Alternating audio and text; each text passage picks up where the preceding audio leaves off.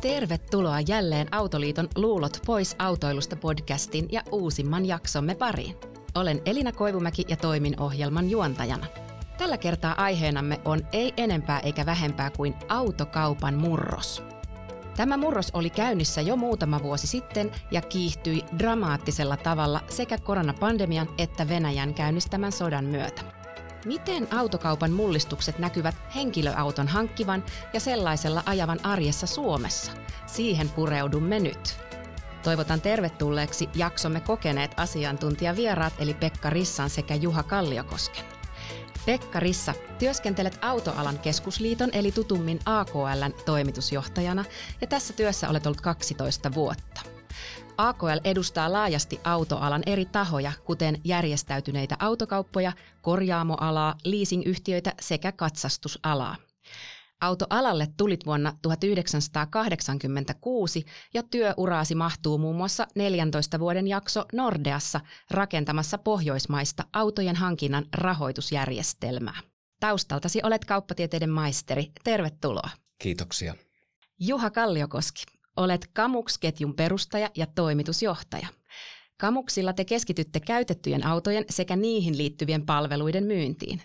Avasitte ensimmäisen liikkeenne Hämeenlinnaan vuonna 2003 ja tällä hetkellä olette kasvaneet pörssiin listatuksi 78 autoliikkeen ketjuksi Suomessa, Ruotsissa ja Saksassa. Käytettyjen autojen hankinnan ja myynnin lisäksi teidän palvelukokonaisuuteen kuuluvat myös muun muassa rahoitus, kaskovakuutus ja Kamux Plus, lisävastuusitoumus sekä autojen kotiin toimitus. Tervetuloa. Kiitos paljon. Suomen teillä liikkuu autoja yhteensä reilut 2,7 miljoonaa, joista leijonan osa, eli 1,8 miljoonaa käyttövoimaltaan bensaa ja 750 000 diiseliä. Lisäksi teillä me liikkuu noin 112 000 sähköautoa. Autojen hinnan osalta voidaan todeta, että vuonna 2020 myytyjen uusien henkilöautojen keskihinta Suomessa oli 36 400 euroa, kun taas käytettyjen autojen keskihinta on tällä hetkellä noin 6 800 euroa. Juha, Suomessa on tällä hetkellä noin 920 000 yli 15 vuotta vanhaa autoa ja meidän autokanta on Euroopan vanhimpia. Keski-ikä on lähempänä 12 vuotta. Mitkä ovat keskeiset syyt tälle ja millä keinolla me Suomessa voitaisiin edistää autokannan nuorentumista? Omasta mielestä ainakin iso osa suomalaisten varallisuudesta on kiinni asunnoissa ja me suomalaisina lyhennämme asuntolainaa toisin kuin Ruotsissa, jossa, jossa sitten – asuntolaino ei hirveästi ole lyhennetty, vaan maksettu pelkkiä korkoja tai maksuajat ovat pidempiä. No sitten tietysti korkea autoverotus on, on ihan keskeinen. Ää, toki tänä päivänä autot ovat teknisesti parempia kuin aikoja sitten, jolloin, jolloin ne kestävät myöskin pidempään. Ää, jos, jos sitten vertaa noita keski-ikää, niin esimerkiksi USAssa keski-ikä on 12,2 vuotta – Saksassa 9,6 vuotta ja Ruotsissa 10 vuotta, ettei ihan valtavia ne erot, erot siellä sitten ole. Ja Euroopan sisällä me ollaan siinä keski, keskivaiheella suurin piirtein. No sitten tuosta äh, yli 15 vuotta vanhoista autoista, niin siinä täytyy huomioida, että täytyy ottaa harrasteautot sitten pois, jotka eivät ole aktiivisesti joka päivä käytössä ihan lyhyt kommentti, niin 12,6 vuotta oli tarkka luku. Se ei ole musta se ykkösmittari, vaan se, että meillä romutetaan autot 22 vuotta vanhoina, kun vaikkapa Ruotsissa se on 16 vuotta, niin siinä tulee se iso ero. Mä oon kuullut joskus tämmöisestä kuin romutuspalkkio, niin mikä järjestely se on? No se on yli 10-vuotiaille autoille satunnaisesti myönnetty tämmöinen 1500 euron ö, tuki, jota valtio on siihen laittanut ja sitä autolla on laittanut 500 euroa, jolloin noin 2000 eurolla on pystynyt sitten uuden auton, vähäpäästöisen auton hankkimaan. Siellä on ollut raja, muistaakseni 100 grammaa CO2 oli viimeksi raja mutta sitä on satunnaisesti, sitä ei ole niin kuin jatkuvasti niin kuin tarjolla valtiohallinnon puolelta. Mainitsit vähäpäästöiset autot ja vauhti kiihtyy autokantamme sähköistymisessä. Pekka, miten tämä näkyy autokaupassa tällä hetkellä? No kyllähän erityisesti yritysautopuolella, jossa on myös kyllä tukia sitten niin, ladattaviin autoihin, yrittäjä, yrityksissä työskentelevät työsuhdeautoilijat ovat siirtyneet voimakkaasti viimeisen puolentoista vuoden aikana. Meillä on jo nyt noin uusista autoista yli 30 prosenttia, mitä rekisteröidään, niin on ladattavia autoja ja veikkaanpa, että tämän vuoden loppuun mennessä niitä on jopa 40 prosenttia. Se ongelma on se, että me ei saada niitä autoja, että meillä on niin kuin globaali ongelma autojen toimituksissa ja sen takia se, ehkä se suhde vielä niin kuin on parempi täyssähköautolle tällä hetkellä. Näetkö realistisena tämän tavoitteen, että vuoteen 2030 mennessä meillä Suomen teillä ajaisi yli 700 000 sähköautoa? Meillä on tämmöinen matemaattinen malli, millä me ollaan sitä laskettu ja arvuteltu autoalalla ja, ja se 700 000 nykytoimenpiteillä, mitä on siis erilaisia hankintatukia niin yksityisille kuin sinne työsuhdeautopuolelle, niin niillä kyetään se 700 000 toteuttamaan kyllä mielestämme. Se edellyttää tietysti tämän sodan loppumista ja puolijohdepulan loppumista pikkuhiljaa, että niitä saadaan tänne. Eh, mutta se pienillä lisätempuilla vielä, niin meidän arvio mukaan itse asiassa me saataisiin yli 900 000 autoa tänne tota, maanteille. Se edellyttäisi muutamia pikku lisää panostuksia vielä valtiolta, mutta ei veisi paljon verorahaa. Me puhutaan tämmöisestä kannusteveromallista itse asiassa siinä. No rahasta kun puhutaan, niin ei voida olla puhumatta bensiinistä ja dieselistä ja niiden hinnasta, ja ne ovat toki nousseet huomattavan korkeiksi nyt Suomessa, niin miten tämä yleisesti, Juha, teillä autokaupassa näkyy vuonna 2022? No kyllähän se on lisännyt tavallaan sitä äh, ihmisten miettimistä siitä, että mikä se käyttövoima on, ja, ja totta kai erityisesti dieselin, dieselautojen kysyntään. En, ensin tavallaan romahduttavasti koko autokauppaan silloin, kun Ukrainan kriisi alkoi, mutta sen jälkeen äh, sitten tavallaan diiseli, äh, ei voida puhua pelkästään diiselistä, se on samalla tavalla, jos puhutaan omakotitaloista, niin, niin äh, siellä on autoja, äh, jotka käyvät kaupaksi ja sitten on tavallaan se jakautuu niiden kulutuksen ja, ja tota, sitä asiakastarpeiden mukaan. Mutta nyt ollaan selkeästi niin kuin trendi ylöspäin siitä, mutta mut jos miettii taas uudet kauppaa, että siellä, siellä dieselin ja bensan osuus on pienentynyt koko ajan ja hybridit ja sähköt ottavat valtaan, niin samalla tavalla se tulee näkymään sitten myöskin käytetyn kaupassa. Pureudumme tänään autokaupan murrokseen usealta eri näkökulmalta, joista ensimmäiseksi otetaan käsittelyyn murros henkilöautojen valmistuksessa. Juha, onko auto kovaa vauhtia muuttumassa tietokoneeksi, jolla voi myös ajaa? Eli mitä isossa kuvassa tapahtuu autojen valmistuspäässä? Pekka varmasti olisi tähän paljon parempi vastaamaan, mitä sillä autojen valmistuspäässä päässä tapahtuu, mutta, mutta selvähän se on, että, että kyllähän ne ovat valtavia tietokoneita tänä päivänä ja, ja totta kai tuovat oman haasteensa sitten myöskin käyttäjä, käyttäjäkuntaan opetella käyttämään näitä kaikkia laitteita, mitä siellä on.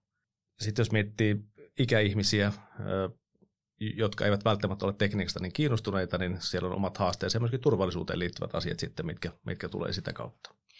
Meillä on podcast-sarjassamme ollut jakso ikäautoiluun liittyen ja siellä liikennelääketieteen emeritusprofessori Timo Tervo nosti esiin tämän screenisuuntauksen, että se ei välttämättä ole seniorikuljettajien kannalta toivottava suunta, että kaikki ikään kuin toiminnot tapahtuu siinä auton keskellä olevalta näytöltä, niin, niin tätä ei välttämättä tule sitten ajatelleeksi nuorempana autoilijana, että, että oikeasti se ikähaarukka ja tarpeet on niin erilaiset.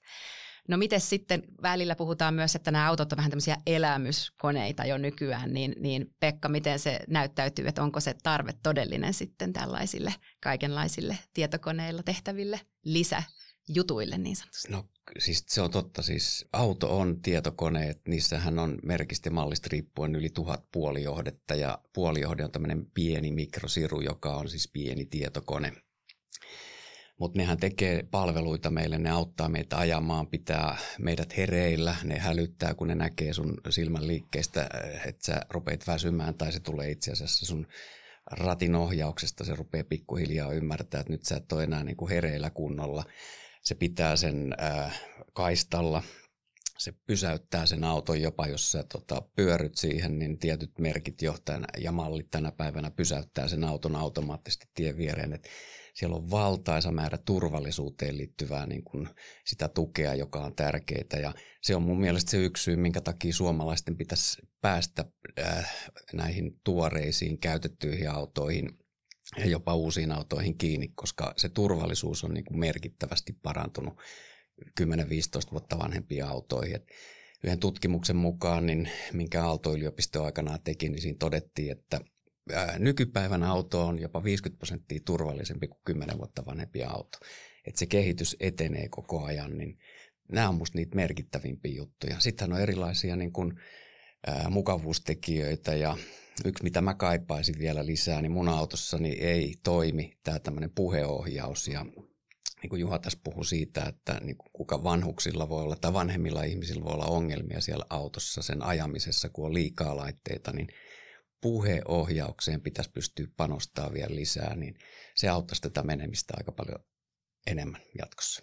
Siitä päästään hyvin meidän seuraavaan kysymykseen, eli nimenomaan tähän softapuoleen. Jatketaan vielä hetki siitä. Eli Pekka, miten hyvin käsityksesi mukaan autovalmistajat osaavat softabisneksen ja kuinka saada nuoret mukaan tähän muuttuvaan automaailmaan uusia ajoneuvoja suunnittelemaan? Tosi haastava, vaikea kysymys, mutta mä jakasin sen kahtiin niin, että se softa on äh, tämä, mitä mä puhuin, mitä siellä autossa pitää olla ja mitä sinne kannattaa kehittää, niin siihen äh, kaikki tarvii ihmisiä, jotka osaa sitä. Meillä on huutava pula tämmöistä digiosaajista, äh, niin kuin ohjelmistotekijöistä, niin myös autotehtailla. Se on yksi että millä me houkutellaan, millä me koulutetaan tälle alalle niitä ja koskee myös ihan meidän autokauppaa, koska me tarvittaisiin yhä enemmän tämmöisiä digiosaajia korjaamoille ja data-analytiikkaan tulevia mukaan sinne. Mutta sitten se softa business, niin äh, tämähän on vasta tulollaan, että kuka sen auton softan päivittää over the air niin sanotusti, eli ilman kautta. En, enää sitä autoa ei tarvitse ajaa sinne korjaamolle ja sitten se pannaan niin kuin tietokoneeseen kiinni, vaan se voidaan tehdä niin kuin etänä. Ja tällä hetkellähän sitä tekee autotehtaat, jolloin pahimmillaan se on autotehtaiden niin kuin bisnestä ja ne hinnoittelee ja on jopa tietyllä lailla monopolis siinä – jota vastaan niin kuin vähittäiskaupan ja jopa kilpailuviranomaisten mun mielestä pitäisi taistella, koska tota, se pitää olla kilpailtua alaa, että kaikki pystyy olemaan, pystyy olemaan siinä mukana.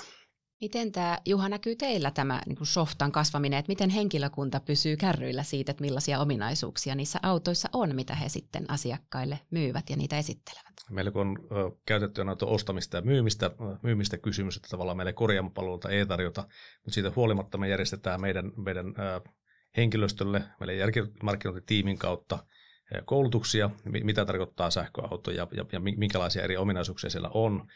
Se, että, että kun meillä iso osa henkilöstöstä on nuorta henkilöä, henkilöstöä, niin he ovat äärimmäisen kiinnostuneita näistä ja, ja, ja itse asiassa sitten nämä, nämä omien autojen ostot, niin aika usein ovat tavallaan niin kuin trendin huipulla, ja me, me halutaan myöskin niin, koska silloin he perehtyvät niihin tuotteisiin ja osaavat kertoa ja auttaa asiakkaita sitten, mitä se tarkoittaa. Pekka, osa autovalmistajista on jo kertonut lopettavansa polttomoottoriautojen valmistuksen tulevaisuudessa. Osaatko vielä siitä valmistusprosessista sieltä tehtaan päästä yhtään arvioida, että mitä keskeisiä eroja on siinä, että siirrytäänkin valmistamaan sähköautot? Voidaanko siinä niin sama, sama tehdas vaan muuntaa polttomoottoriautoista sähköautoiksi vai mitä siellä tehtaalla tapahtuu ihan konkreettisesti? Joo, mä lyhyesti vastaan tuohon, niin EU-komissio on tehnyt ehdotuksen, jossa tota 2035 pitäisi ää, ää, vain täyssähköautoja enää tulla markkinoille, tai päästöttömiä autoja, sanotaan mieluummin näin, niin voi olla myös vetyautoja esimerkkinä. Niin nythän parlamentti äänesti tästä ja se meni läpi. Ja tota, tämä tarkoittaa siis käytännössä sitä, että 2035 lähtien EU-alueelle ei voi tulla enää kuin päästöttömiä autoja. No mitä siellä, mä en ole insinööri, enkä tota, tässä olisi meidän autotuojien edustaja varmaan parempi henkilö, mutta siinä on se ero, että nykyinen polttomoottoriautohan on aika monimutkainen, että siellä on se moottori, vaihdelaatikko, siinä moottorissa on noin 2000 osaa kaiken kaikkiaan, kun sähkömoottorissa on noin 20 osaa. Niin siinä on se suurin ero käytännössä siellä niin kuin voimalähteen puolella.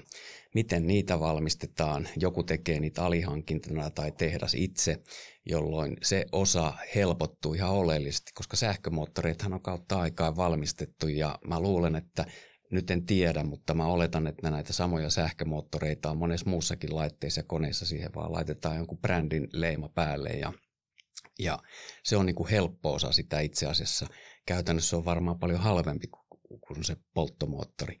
Mutta sitten sit siinä on se kori, joka on hyvin samanlainen. Korissa ei ole varmaan mitään eroa, mutta iso ero on sitten taas se, että jos polttomoottori on kallis rakentaa suhteessa sähkömoottoriin, niin sitten se akku. Meillä on polttomoottori yksinkertainen pieni akku, ei maksa paljon, on helppo tehdä lyijyakku ja that's it. Mutta täyssähköauton akku on äärettömän haastava. Se pitää olla ilmatiivis esimerkiksi, joka on todella vaativa niin kuin prosessina. Ja tämän takia esimerkiksi meillä onkin akkutehtaita, jotka on todella erikoistunut siihen, niin sen niin kuin rakentaminen ja tekeminen, tasapainottaminen, siellä on tämmöisiä kemikaaleja niin kuin hurja määrä, niin se pitää olla hienosti tasapainotettu, että se homma toimii oikein ja on turvallinen, niin tämä taas on paljon kalliimpaa, niin sitten kun nämä kolme asiaa, kori, akku ja moottori pannaan yhteen, niin itse asiassa se on aika tasapainossa kaiken kaikkiaan se, niin kuin se tuotantoaika ja hinnoittelu.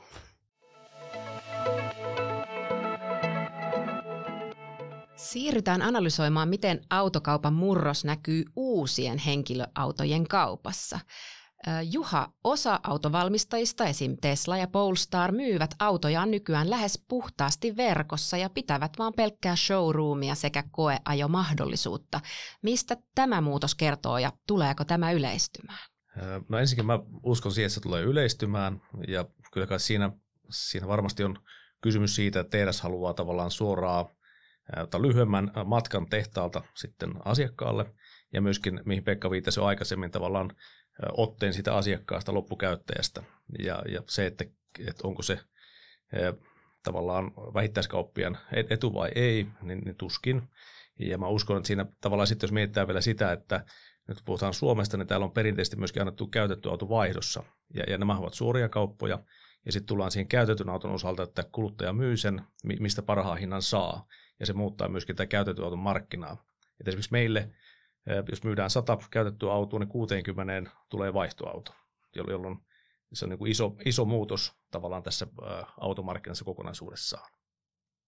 Ja sitten myöskin, miten, miten tämä ansainta tulee sitten jälleen myös verkostossa olemaan tämän jälkeen, kun yhä enemmän sähköistyvät autot tullaan myymään, myymään suoraan tehtaan verkoston toimesta. Eli murros näkyy sitten myös teillä siellä ikään kuin aiemmissa ketjun portaissa. Kyllä. Vaikka se näkyy meille tavallisille auton käyttäjillekin, niin teillä on isot muutokset siellä taustalla sitten. Kesällä 2022 emme voi keskustella autoteollisuudesta ilman sanaa komponenttipula. Pekka, mistä tämä nopeasti hankaloitunut pula johtuu ja koska ongelma ratkeaa?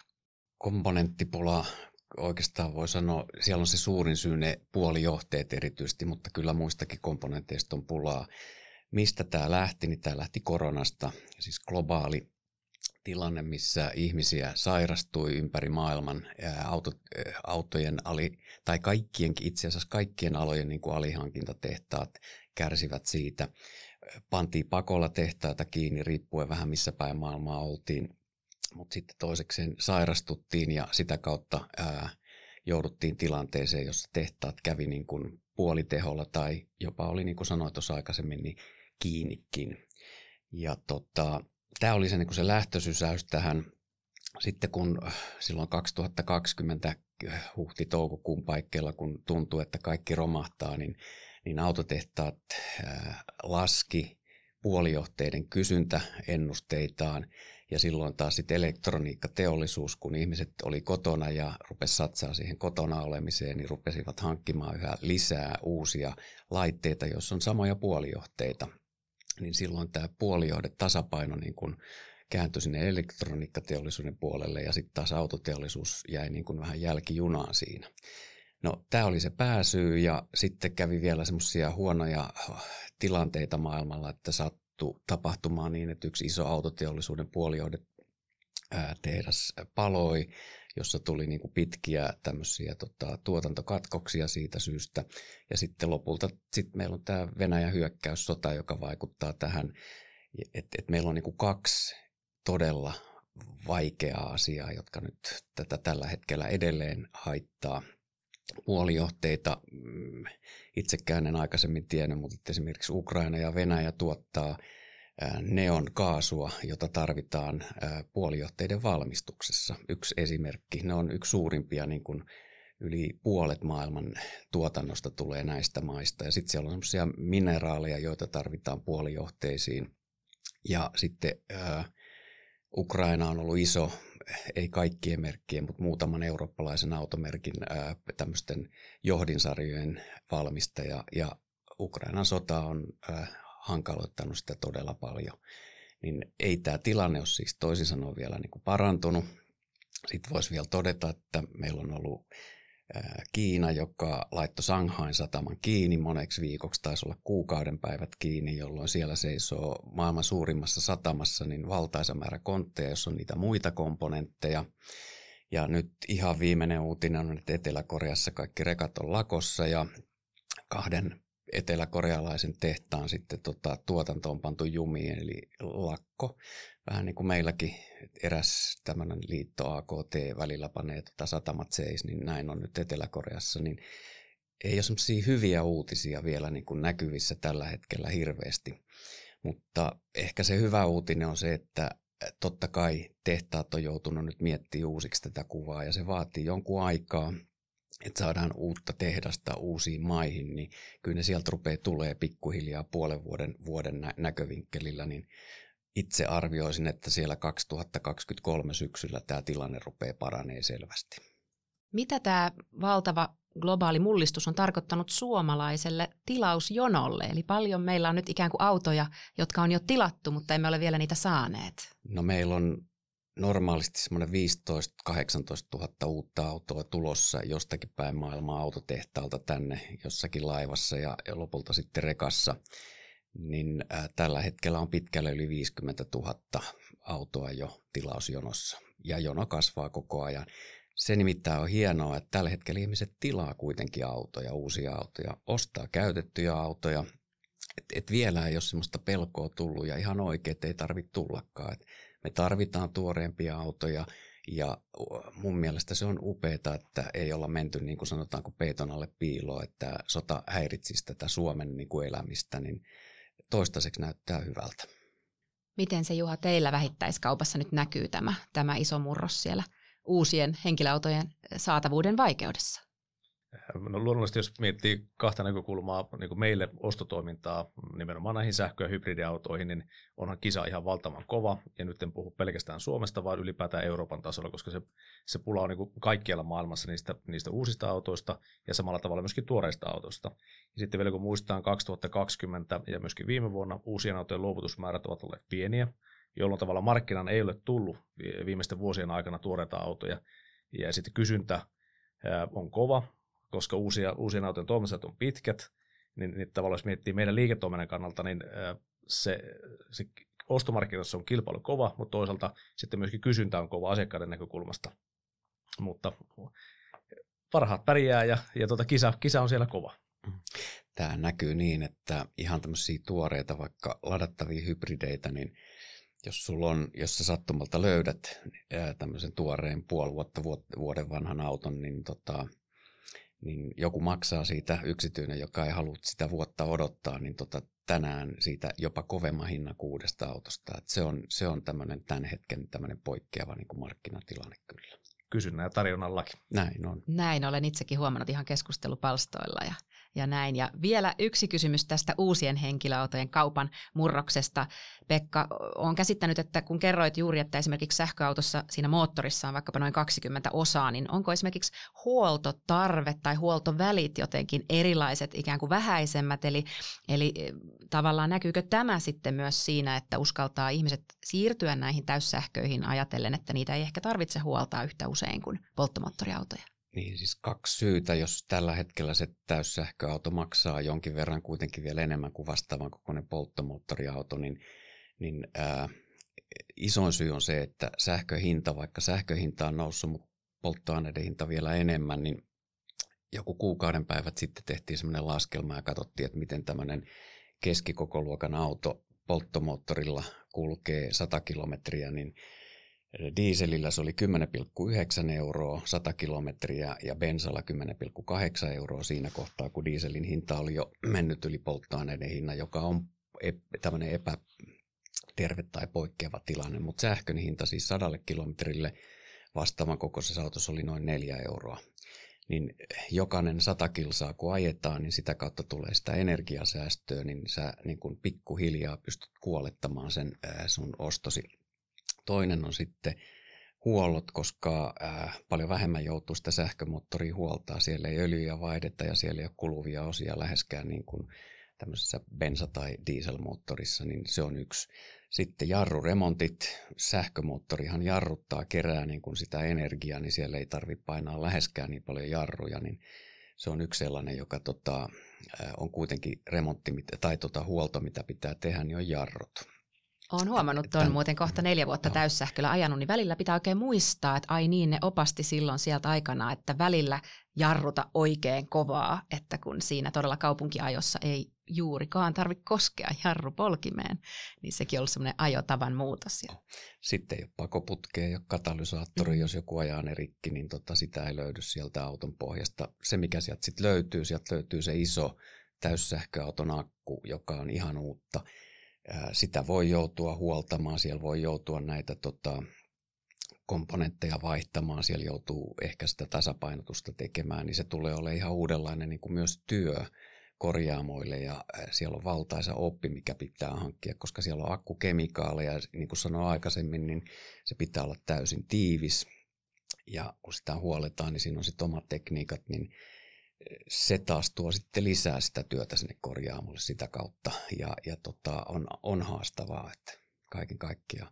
Tästä kuriositeettina, kun sanoit näistä jarruista, niin tässä on ollut tämmöinen kumma taas tota, jonkun lipsahdus, toimittajan lipsahdus varmaan, niin tämä ajatus, että täyssähköautot pitäisi kieltää, koska tota, niiden jarruttua tämmöistä tota, jotakin kummanen hiukkasta ja tota, niitä ei saisi kaupungeissa esimerkiksi käyttää, niin ihmettelen, että tämmöisiä tulee, koska ei niitä jarruja todellakaan käytetä, niin kuin sanoit. Eli että tota, se, se kone jarruttaa, eikä jarrut tarvitse olla käytössä läheskään niin paljon kuin polttomoottoriautoissa. Kiinnitin samaan uutiseen huomioon tässä viime viikolla, kun sen näin ja jäin kyllä pohtimaan, että jaha, mikä, mistähän mahtoi olla kyse, mutta ehkä se selviää.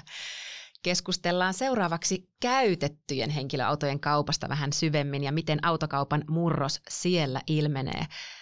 Juha, näkyykö tämä edellä keskusteltu sähköistyminen teillä siellä käytettyjen autojen kaupassa millä lailla? Ja kuultiinkin jo, että niidenkin tietysti kysyntä on kasvanut, mutta mitä se, mistä te sitten saatte niitä? Kyllähän se näkyy, näkyy ja tavallaan se on kiihtynyt, kiihtynyt se trendi tänä vuonna erityisesti. Ja viime vuoteen asti sähköautolla varaston kierto oli kaiken hitain. Ja, ja siinä on varmasti monta syytä. Yksi tietysti se, että se keskihinta on niin paljon korkeampi kuin, kuin se keskimääräinen polttomoottoriautojen hinta, mitä esimerkiksi meillä on ollut. Ja sitten toinen varmaan kysymysmerkit liittyen siihen, että mikä sen arvo, arvo jälleenmyyntiarvo ja, ja latausinfra ja kaikki, kaikki tämmöinen. Mutta nyt se on, se on niin kuin yhdessä bensa-autojen kanssa samalla tasolla se kierto, ja se on, se on niin kuin hyvä asia. No sitten on hyvä muistaa se, että, että kuten mainitsit Elina alkuun, että noin 2,7 miljoonaa autoa on meidän autokanta, ja siitä noin reilu 100 000 on sähköautoja. Et, et siitä huolimatta, että vaikka se kysyntä on kova, niin tavallaan jos meillä on tällä hetkellä myynnissä sata käytettyä sähköautoa ja se kiertää hyvin, niin siitä huolimatta se polttomoottoriautolla tehdään käytetty auton kaupasta suurin osa ja tullaan tekemään vielä jonkun aikaa, kunnes nämä uusien toimitukset lisääntyy. Ja sikäli me toivotaan, että uuden kauppa kävisi hyvin, jotta näitä käytettyjä tuoreita autoja sitten tulisi, tulisi markkinoille. Ja me ostetaan ympäri Eurooppaa, että, että Suomesta niin kuin millään ei saada sitä määrää, mitä me tarvitaan, ja pystytään hyödyntämään sitten meidän jo pitkään harjantunutta osto-organisaatiota ympäri Eurooppaa. Onko tässä ostamisessa siis teidän niin kuin vähi, kaupan tasolla siellä maahantuonnissa, niin onko siinä jotain konkreettista eroa, että te maahan tuotte sähköautoja versus polttomoottoriautoja vai onko se tavallaan ostoprosessina ja alveilta tai joltain tämmöisiltä asioilta niin samanlainen prosessi? Arvonlisäverossa ei, ei ole eroa. Se, missä on ero, nyt sitten nämä tuoreimmat sähköautot, missä autovero on nolla niin se on tietysti selkeämpi ja, ja helpompi edesauttaa, koska sitten taas niin kun, ää, miten mä osaisin sen kauniisti sanoa, mutta, mutta kun arvotaan se autovero käytetylle autolle, niin se ei välttämättä aina ole juuri se, mikä, mikä se niin kuin pitäisi ammattilaisen mielestä olla, ja, ja sikäli sillä tavalla tämmöisiä yllätyksiä, negatiivisia yllätyksiä on tullut, ja me autoliikkeenä ollaan kannettu se vastuu totta kai sitten niin kuin kuluttajan puolesta. Euroopassa auton valmistajien suunnasta on nähtävillä myös kehitystä, missä myös käytettyjen autojen jälleenmyyntiä ollaan ottamassa vahvemmin automerkkien omiin käsiin. Eli tullaan mukaan sinne vähittäiskauppaan sekä uusien että käytettyjen autojen osalta. Pekka, mitä tämä voi tarkoittaa käytettyjen autojen markkinoille? Kyllähän käytettyjen autojen markkinat on aina ollut suuret Suomessakin, että jos nyt ihan vaan laittaa pari lukua, niin nyt me ollaan viime vuodet myyty semmoinen noin 100 000 uutta autoa vuodessa ja samaan aikaan ää, omistaja on Suomessa vaihtanut 639 000 ää, käytettyä autoa esimerkiksi viime vuonna, josta autoliikkeet myi noin 330 000 autoa pyöreästi. Se on koko ajan kasvanut, että autoliikkeet on ottanut enemmän ja enemmän sitä osuutta sieltä käytetyn kaupasta. Ja yksityiset myy keskenään sitten semmoisia vanhempia autoja kaiken kaikkiaan. että se on yksi semmoinen pohjatieto, mikä sieltä kannattaa ottaa tähän. Eli se on mielenkiintoinen puoli. Sitten se, mikä siinä on tärkeä, niin, niin kun talouskehityksessä niin uusien autojen myynti noususuhdanteessa kasvaa ja todella nopeasti tulee alas, kun talous taantuu, mutta vaihtoautokauppa pysyy hyvin vakaana, että se heiluu todella vähän taloussuhdanteiden mukaan. Ja tämä voi olla yksi syy, minkä takia sitten pikkuhiljaa nämä tehtaatkin oivaltaa, että tänne pitää tulla mukaan, että se ei riitä se uuden kauppa. Ja mun oma näkemys on se, että autotehtaat, jotka on puskenut ylituotantoonsa maailmalle ja pilannut tämän uusien autokaupan sitä kautta, niin kuin väkisin myymällä niitä, väkisin asettamalla niin semmoisia tavoitteita autokauppiaille, että niitä on saatava niitä volyymeja ulos, joka on sitten näkynyt, näkynyt siellä myös vaihtoehtojen hinnoittelussa ja tekemisessä, niin se niin kuin rauhoittuu ja tehtaat rupeaa hakemaan katetta vähän enemmän ja tota, ne ei enää puske väkisin sitä tota, mieletöntä tota, ylikapasiteettia, mikä siellä on, niin tämä tulee sinne mukaan, mutta sitten ne tarvii myös sitä muuta kauppaa ja ainakin osa autotehtaista on jo nyt ilmoittanut, että ne haluaa tulla mukaan tämmöisten 8-10 vuotta, maks 8-10 vuotta vanhojen käytettyjen kauppaan, erityisesti sen oman merkin osalta. Tuo on mielenkiintoinen pakko haastaa hiukan Pekkaa niin yhdestä sanasta, termistä, vaihtoautokauppa vai käytetyn kauppa. Ah, totta. Ja, ja kun me puhutaan käytetyn kaupasta ja nyt tavallaan uuden dealerit sitten, jotka ottavat vaihdossa uuteen autoon, vaihtoauton on käytetty auto, mutta puhutaan käytetyn markkinasta. Sitten me sen verran vielä, niin kuin me ollaan kuvattu sitä niin, että on automarkkina, josta leijonan osa Suomen osalta 6 seitsemäsosaa on käytetyn auton kauppaa ja yksi seitsemäsosa uuden auton kauppaa. Että tämä on niin kuin mullistunut niin kuin sanoisin, että Kamuksin toimesta viimeisen reilun kymmenen vuoden aikana tämä markkinat on ymmärretään, miten valtavasta markkinasta on kysymys. Kyllä. Ja kuulijoita varmasti kiinnostaa myös tämä vaihtoauton hinta, josta mainitsin tämän hinnoittelun. Eli Juha, kysymys sinulle päin, että miten tämä autokaupan murros näkyy siinä vaihtoauton tai käytetyn auton hinnan arvioinnissa? Eli onko siinä ollut jotain konkreettista muutosta? Sikäli, sikäli ei se perusperiaate, kun me, me ei tavallaan osteta minnekään tulevaisuuteen, vaan hinnoitellaan tämän päivän hinnan mukaan reaaliaikaisesti, mikä on tämän auton ostohinta tänään ja myyntihinta tänään. Tavallaan käydään trading kauppaa. No sitten mitä se on, tuo haastetta on se, että, että miten sä pääset vaikkapa Teslan järjestelmään sisälle – jotta sä tiedät, mitkä varusteet siinä autossa on, jotta sä osaat hinnoitella sen oikein ja jotta sä osaat myydä sen oikein. Ja tämä tuo oman haasteensa ja siitä me ollaan niin kuin kalliita oppirahoja maksettu, että myyty jollakin tietyllä varusteella ja, ja sitten siinä autossa ei olekaan sitä varustetta ja sitten me maksetaan asiakkaalle, että se varuste upgradeataan siihen autoon. Ja kiinnostava näkökulma tähän hintaan on tietysti myös verotus autokauppaa ohjaavana tekijänä. Pekka, millainen vaikutus on autoveron asteittaisella laskemisella myös käytettyjen autojen kaupalle? Siis kaiken kaikkiaan, niin äh, tuossa se ihan alkukysymys, mitä Juhalle esitit, niin niin kuin Juha sanoikin, että yksi, yksi tekijä on tämä aikanaan ollut korkea autovero meillä, joka on hillinnyt sitä, että suomalaiset olisi päässyt uusiin autoihin kiinni, vaan ne on sitten mieluummin ottanut niitä käytettyjä autoja. Niin nythän meillä on täyssähköautot todellakin jo autoverottomia ja, ja väkisin tulee käymään niin, että meillä sitten 2030 kohti kun mennään, niin meillä ei ole enää hirveästi tuoreessa päässä niin kuin autoveroa mukana siellä. Tota, se, että miten tämä autovero nyt sitten vaikuttaa, niin eh, jos sitä muutetaan ylös tai alas, toivon mukaan ei enää ikinä ylöspäin, mutta että mennään sinne alaspäin, niin se myös heijastuu sinne käytettyihin autoihin. Mutta kun niiden euromäärät on äh, uudessa autossa isompia kuin pienessä, niin itse asiassa se väliraha niin kuin mitä yleensä Suomessa maksetaan, niin se niin kuin paranee vaan, jolloin tota, se tukee myös sen käytetyn auton kauppaa.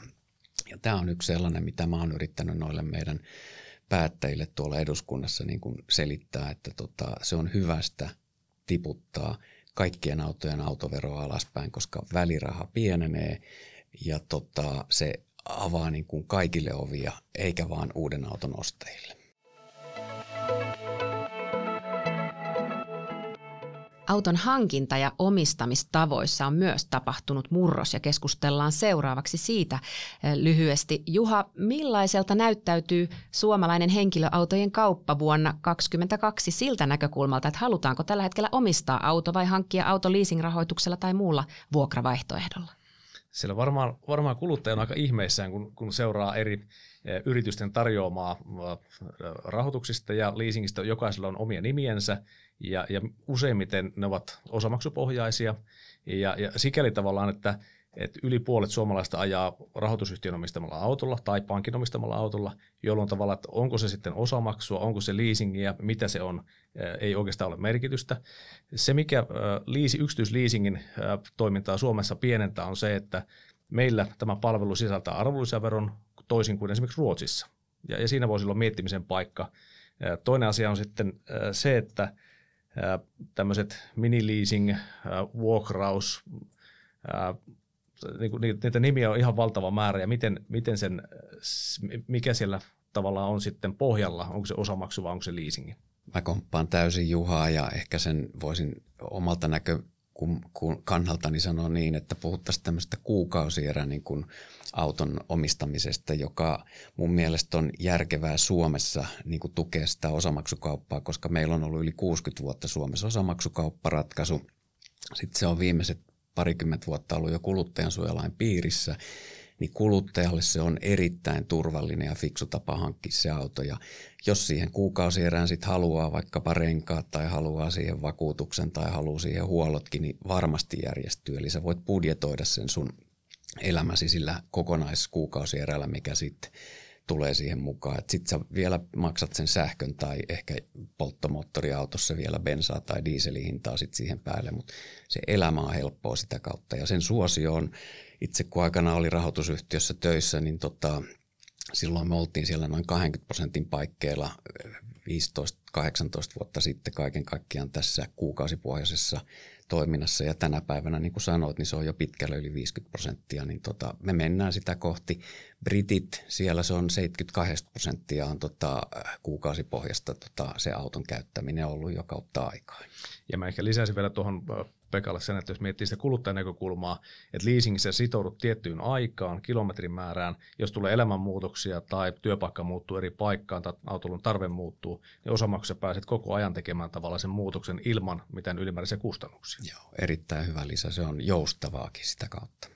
Auton omistamiseen on tullut myös tämmöinen uusi lyhenne tähän maailmaan kuin OTA, eli Over the Air. Eli auto ei välttämättä ostetakaan ihan lopullisessa muodossa enää nykyään, niin Pekka, lyhyesti kommentoitko sitä, että miten tämä muuttaa nyt sitä ostamista ja rahaliikennettä, että voitkin hankinnan jälkeen tehdä näitä lisäostoja verkon yli? Tämä on tällä hetkellä niin kuin tehtaiden ajattelema bisneslogiikka, että ne äh, monopolistisesti hinnoittelee sen palvelun ainoastaan muita merkkejä vastaan kilpaile, mutta tehdas tarjoaa sulle niin kuin valikosta palveluita, että jos auto varastetaan, niin se löytyy. Siihen löytyy softa, jolla sitä lähdetään etsimään tai lisää tehoa. Jos meet Saksan motareille ajamaan, voit hankkia sinne lisää tehoa hetkeksi aikaa.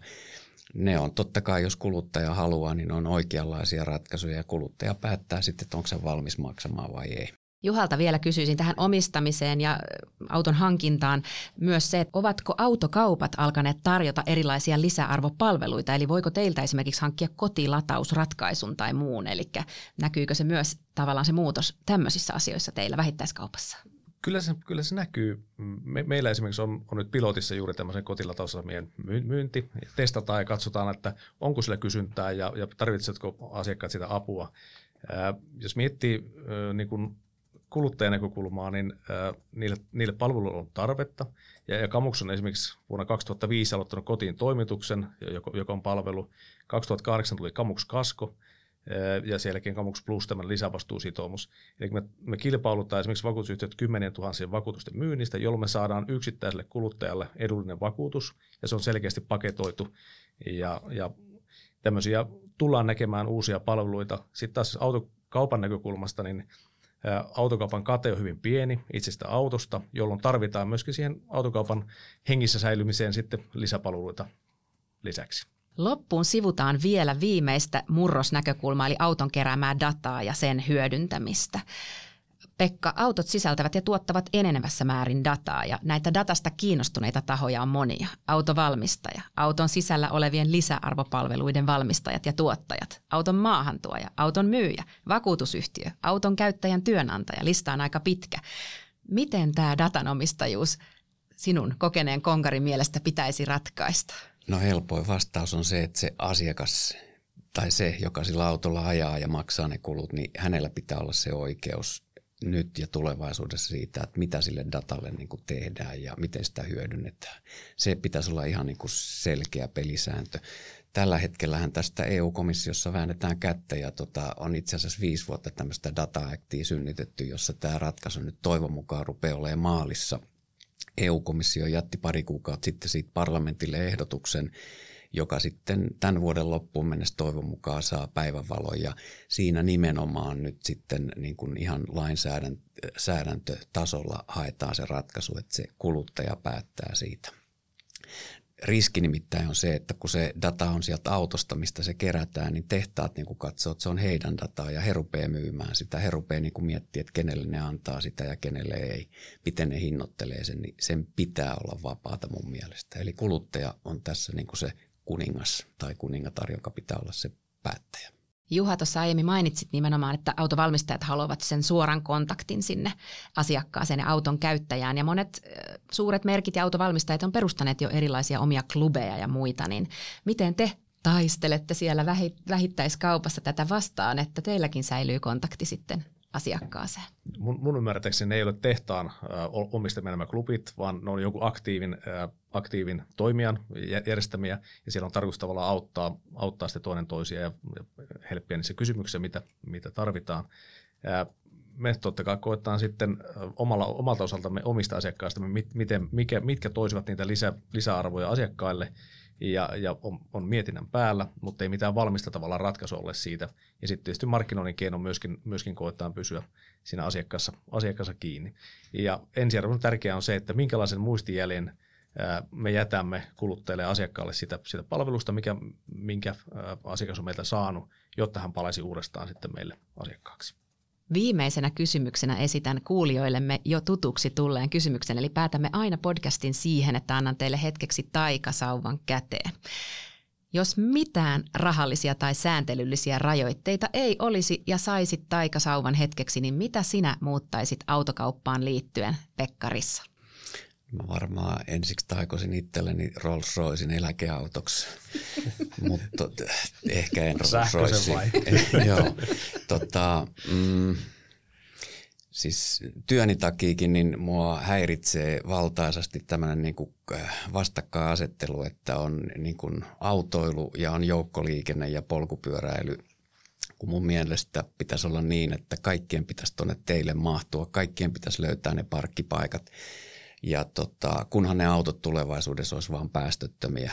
Mutta sitten kun ne olisi päästöttömiä, ne olisi varmasti todella turvallisiakin autoja. Et, et päättäjät tavallaan niin rakentaa semmoisen mallin, jossa ei kerta kaikkiaan niin kielletä autoilua, ei rajoiteta sitä kaiken näköisillä porsailla ja muilla, millä ei pääse niin kuin kaupunkeihin ja muualle. Et, et ihmisillä pitäisi olla vapaus valita ja liikkua pisteestä A pisteeseen B juuri sillä tavalla, millä hän haluaa itse mennä, kunhan se on tulevaisuudessa päästötöntä ja, ja turvallista. Juha Kalliokoski, taikasauva on nyt hetken sinulla. Ää, poliittisille päättäjille, ää, että osaisivat tehdä, kun tehdään päätöksiä, muistetaan, että Suomi on valtavan kokoinen pitkä maa ja pitkien etäisyyksien maa, ää, jolloin ihmiset tarvitsevat autoja mm, käydäkseen töissä ja, ja harrastuksissa – sitten toinen myöskin poliittisille päättäjille, että, että ennustettavuutta, joka on minun mielestä puuttunut Suomesta, että olisi ennustettavuus, ennustettavuus, jolloin se luo turvallisuuden tunnetta kuluttajille kuluttaa käyttää palveluita ja sitten toisaalta myöskin liiketoiminnan yrityksille pystyvät sitten suunnittelemaan investointeja ja, ja katsomaan tulevaisuuteen pitkälle. Näiden muutostoiveiden myötä on tullut aika lausua tämänkertaisen Autoliiton Luulot pois autoilusta jaksomme päätössanat. Hyvin selväksi tuli, että elämme keskellä erittäin merkittävää autokaupan murrosta ja tulevaisuus on osin tällä hetkellä arvoituksellinen. Uskon, että onnistuimme avaamaan monipuolisesti, miten tämä murros näkyy autokaupan jokaiselle eri osapuolelle ja vaiheelle ja mitä henkilöauton hankintaa pohtivan kannattaa tällä hetkellä ottaa huomioon seuraavaa autohankintaa suunnitellessaan. Olisi mielenkiintoista tehdä vuoden päästä uusi jakso teidän kanssa samasta aiheesta ja päivittää, millaiselta autokauppa näyttäytyy tämänhetkisten ennakoimattomien maailmantapahtumien toivottavasti rauhoituttua. Kiitokset jaksomme asiantuntijavieraille AKLn Pekka Rissalle sekä Kamuksin Juha Kalliokoskelle sekä teille hyvät kuuntelijamme. Toivotan uteliasta suhtautumista autokaupan muutoksiin sekä rohkeutta antaa aktiivisesti palautetta autokaupan ja autohuollon sekä katsastusten osapuolille maailman muuttuessa kovaa vauhtia ympärillämme. Tervetuloa kuuntelemaan myös muita Autoliiton podcast-sarjan jaksojamme ja täältä studiolta nyt kuulemiin. Música